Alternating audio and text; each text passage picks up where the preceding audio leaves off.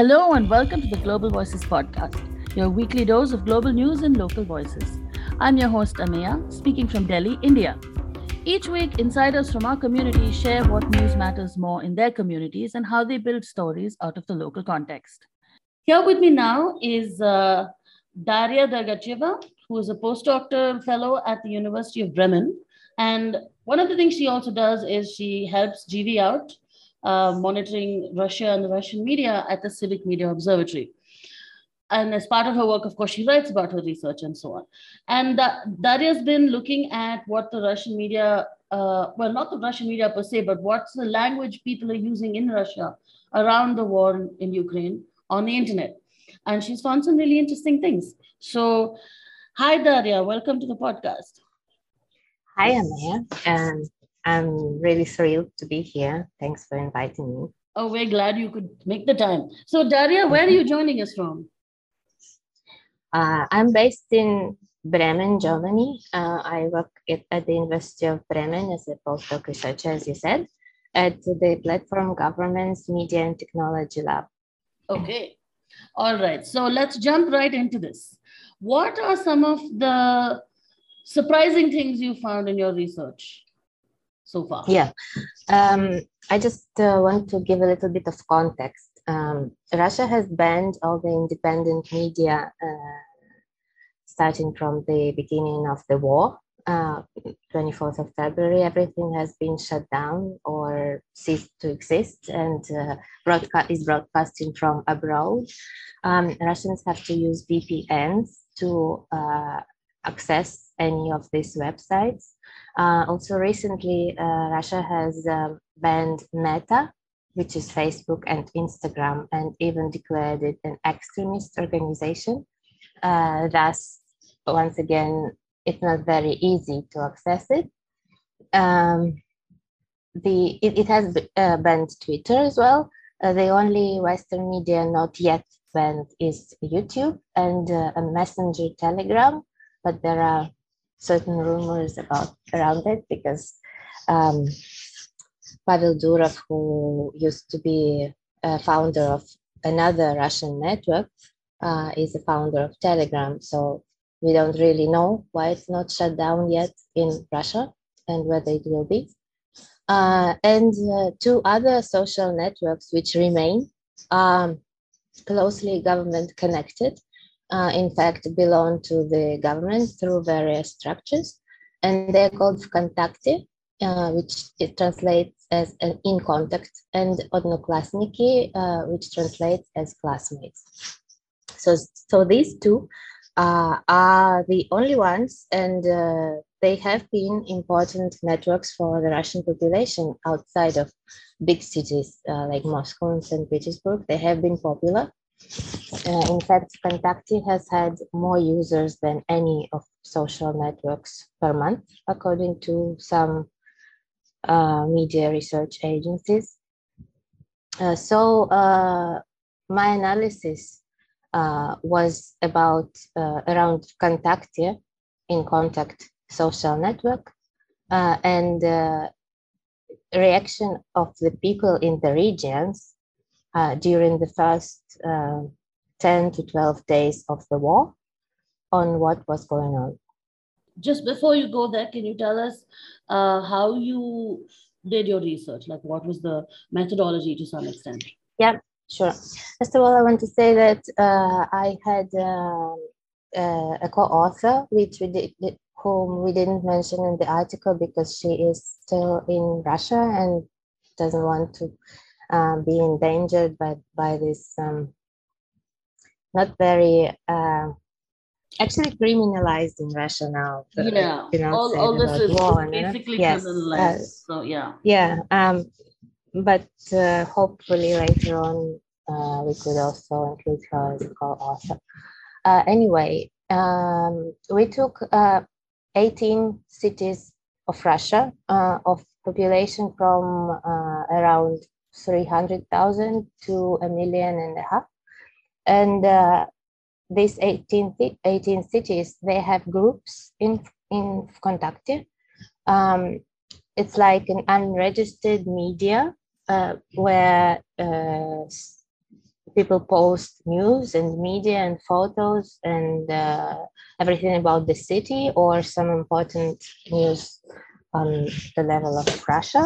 And then uh, usually those that live in the city and are users of Kontakte, they discuss this news uh, over there.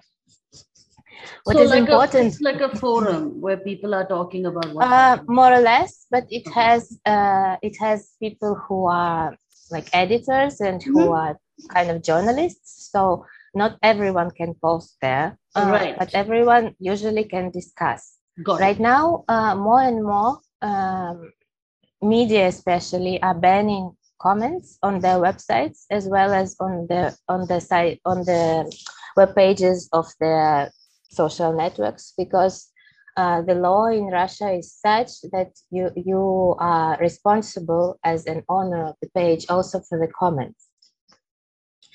Uh, so uh, we specifically chose these groups because they are unregistered media and they did not moderate the comments as much uh, as traditional media did at that time, and also uh, because. Uh, uh, they did not have the capacity to mod- moderate everything. Right now, right. Uh, ne- neither Kontakte nor Odnoklassniki have uh, any algorithmic moderation. So every uh, person or entity who has a page, they are responsible for their own moderation of uh, content, right? So it's very different from, for example, Facebook. Yeah, yeah, absolutely. Uh, yeah, uh, and uh, although they may be punished for not moderating well, uh, sometimes they are very late with moderation, or sometimes they don't want to moderate. Sometimes the owners of the page are not very well known, and uh, sometimes you know uh, law enforcement agencies just don't have enough capacity to look at all the content in Kontakte. That's why we think that uh, because we gathered information and we gathered comments from these pages uh, we gathered them very early um, in the first days of war. And uh, uh, basically, moderators did not have time to remove them yet. Uh, and also, people did not, people were probably more, more, honest than they would have been later on. Yeah. Um, well, there was uh, more yeah. um, consequences. Like it was yes, already. Yes, yeah. when they saw that there are consequences. Yes. And uh, uh, we found some really interesting things um, because, you know, there are so many um, statements that Russians overall support the war, uh, and especially those who are not living in Moscow or St. Petersburg, uh, who are less uh, well off and maybe less educated. Uh, but we did not find this in Kontakte. In fact, um, uh, first of all, people did use the word war a lot, although, as you know, it is prohibited to use it in Russia. Yeah. It, it has been. Uh, the government officially only calls uh, this uh, invasion uh, a special military operation everywhere in the media and uh, elsewhere, and you are actually punished once again it could be a criminal punishment if you call this a war. Right. But uh, the users were pretty specific. They were saying, no, it's a war, and a, a, war is a war, and a war is never good for anyone.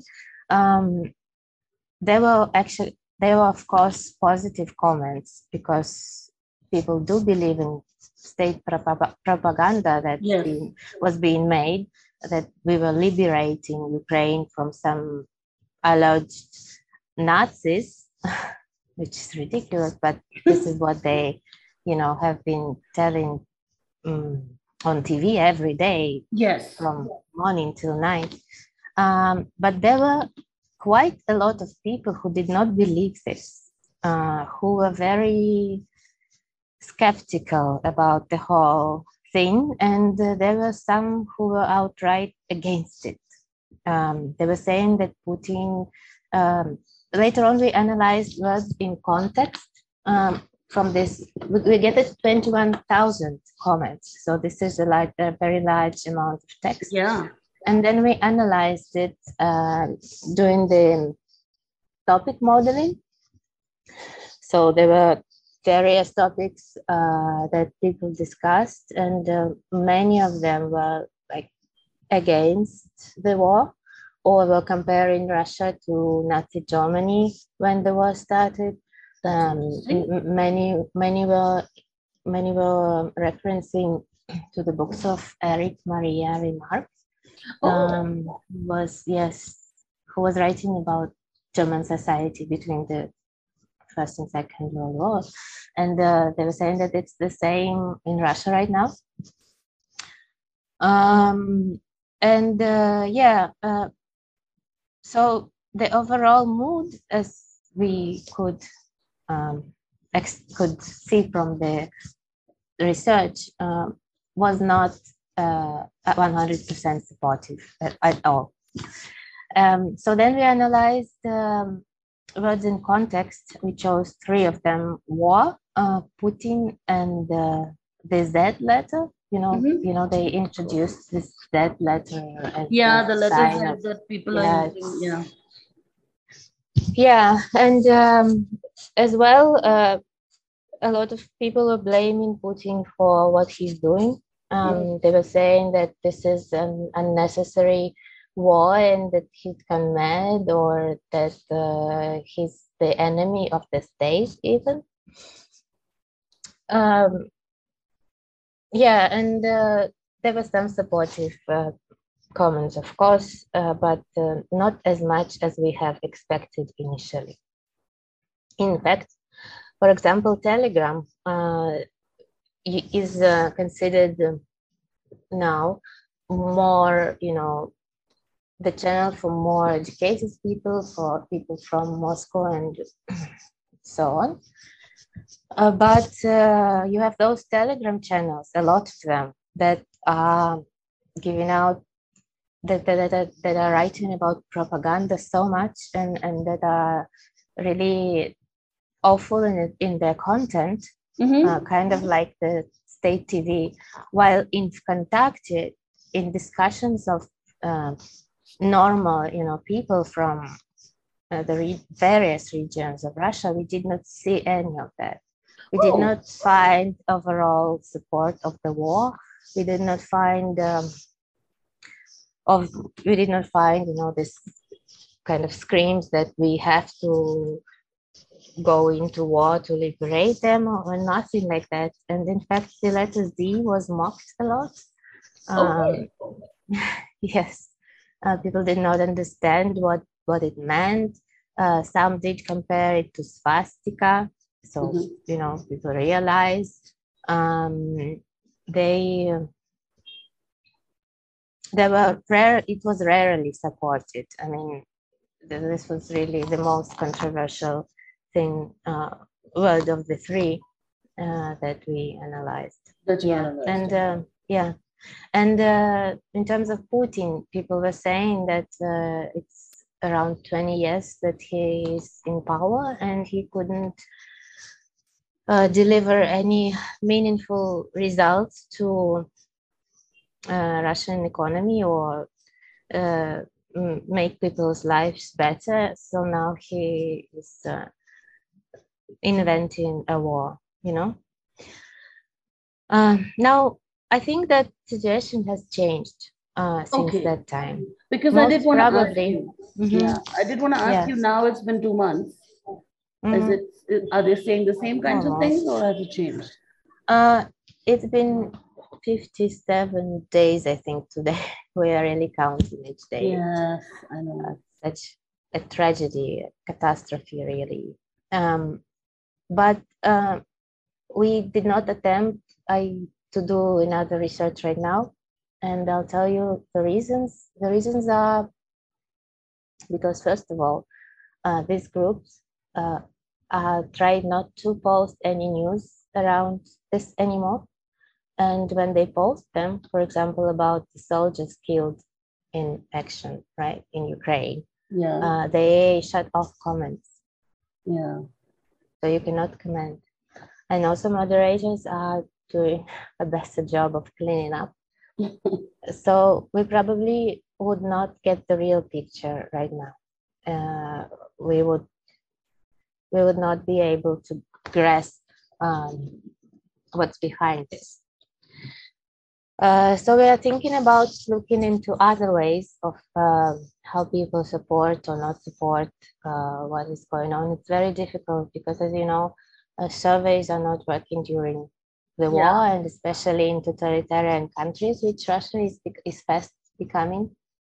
However, as uh, one political scientist, very popular in Russia now, um, and she left Russia for Germany, Yekaterina Schulman, she says that uh, still Russia is not totalitarian until uh, there is popular support of everything that the state is that the state is doing, and uh, not only popular support but popular initiative, you know, initiatives of the people to support uh, the government uh, in everything.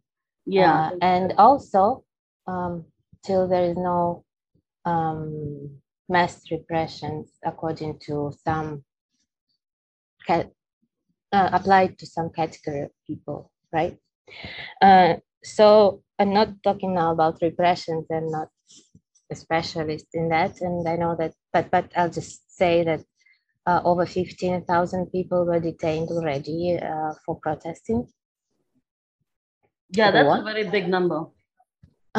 it is. It could. I mean, millions did not go out to the streets, unfortunately, but some people protest every day and and it's like you know they protest and they, they know they will be detained sure but they still go out i know i, I mean the thing important. is it, it, changes the, the situation changes when uh, you have a question of i i go out and protest i could have mm-hmm. something can change or and i might get into trouble that's a different mm-hmm. decision mm-hmm. from i go out and protest Mm-hmm. most likely nothing yes. will change and i definitely will go to jail you know that's a very different decision for a person to make however they might feel internally about supporting or not supporting the situation so i feel that's very important thing to remember as well that yes. for many people it's not really a choice you know mm-hmm. i agree um, and you were saying earlier about surveys. So, uh, so if I understand correctly, one of the reasons why surveys are useless in this kind of situation is because people will tell you what they think you want to hear, as in yes, what exactly. Yeah, what yes. they're supposed to say, not what they actually yes. think. Yes. Of course, some people may say this is a problem with surveys in general, but that's a bigger conversation for a different. Especially during, especially during the war and the war censorship, and when they know they will be punished for uh, having another opinion. Uh, however, surveys serve well to the government when they publish yes. that like over 80% support. Uh, people start to believe in it as well, you know. So it's kind of a way of propaganda too. It's very useful. I mean, it's it's hard in these difficult times when you don't know what the truth is or what to trust. You just feel like it's safer to be with the with the crowd, and if and you have no way of knowing what the crowd is doing you can only yes. consume what you're being told yes but i was thinking that uh, we could try try to measure the real popular support of um, what's going on because um, as, as i said um, there's uh, just anecdotally right not not within the research uh, people do not see popular support of these uh, actions you know like mm. there are no there, there are of course some teachers that that put kids in the letter Z shape mm. in classrooms mm. in order to show that there's support. But mm. we know it's not the real one because those teachers they depend on the budget and yeah. you know all those mun- municipalities that put the Z on I don't know trolley buses. They also mm-hmm. depend on the budget and they're doing what they're being told. But what about popular support? I was thinking about uh, collecting uh, again some information from the social networks that remain, but this time maybe images with a Z letter. And yeah, seeing how, how much is it um, actually uh, pre- present in you know personal opinions of uh, the of people citizens. Um, yeah, citizens yeah users of uh, these networks but there are a, a lot of them. Not not all the people use them, of course, but still, it's a, a very a large percentage of population. Well, Daria, this has been so fascinating. I'm so glad you are there, and there are people doing this research because you're, you're absolutely right. This needs to be documented for the future, if nothing else. And uh, yes. it is it, it is an important thing to remember that a state and its citizens are not one and the same, uh, especially yes. when it suits the the powers that are committing atrocities for to have everyone believe that they're the same. Yes and everyone just wants to escalate. Anyway, thank you once more for making the time, Daria. Thank you, May, so much for inviting me. And that's all we have time for today. You've been listening to the Global Voices podcast, your weekly dose of global news and local voices. If you enjoyed this episode, please subscribe and tell your friends about us. Global Voices is an international, multilingual, primarily volunteer community of writers, translators, and academics, and human rights activists. Our multilingual newsroom team reports on people whose voices and experiences are rarely seen in the mainstream media. To find out more, go to globalvoices.org. You can follow us on Twitter at Global Voices. The music in this podcast is from the track Voyage by Nick Markton from our extended Global Voices community.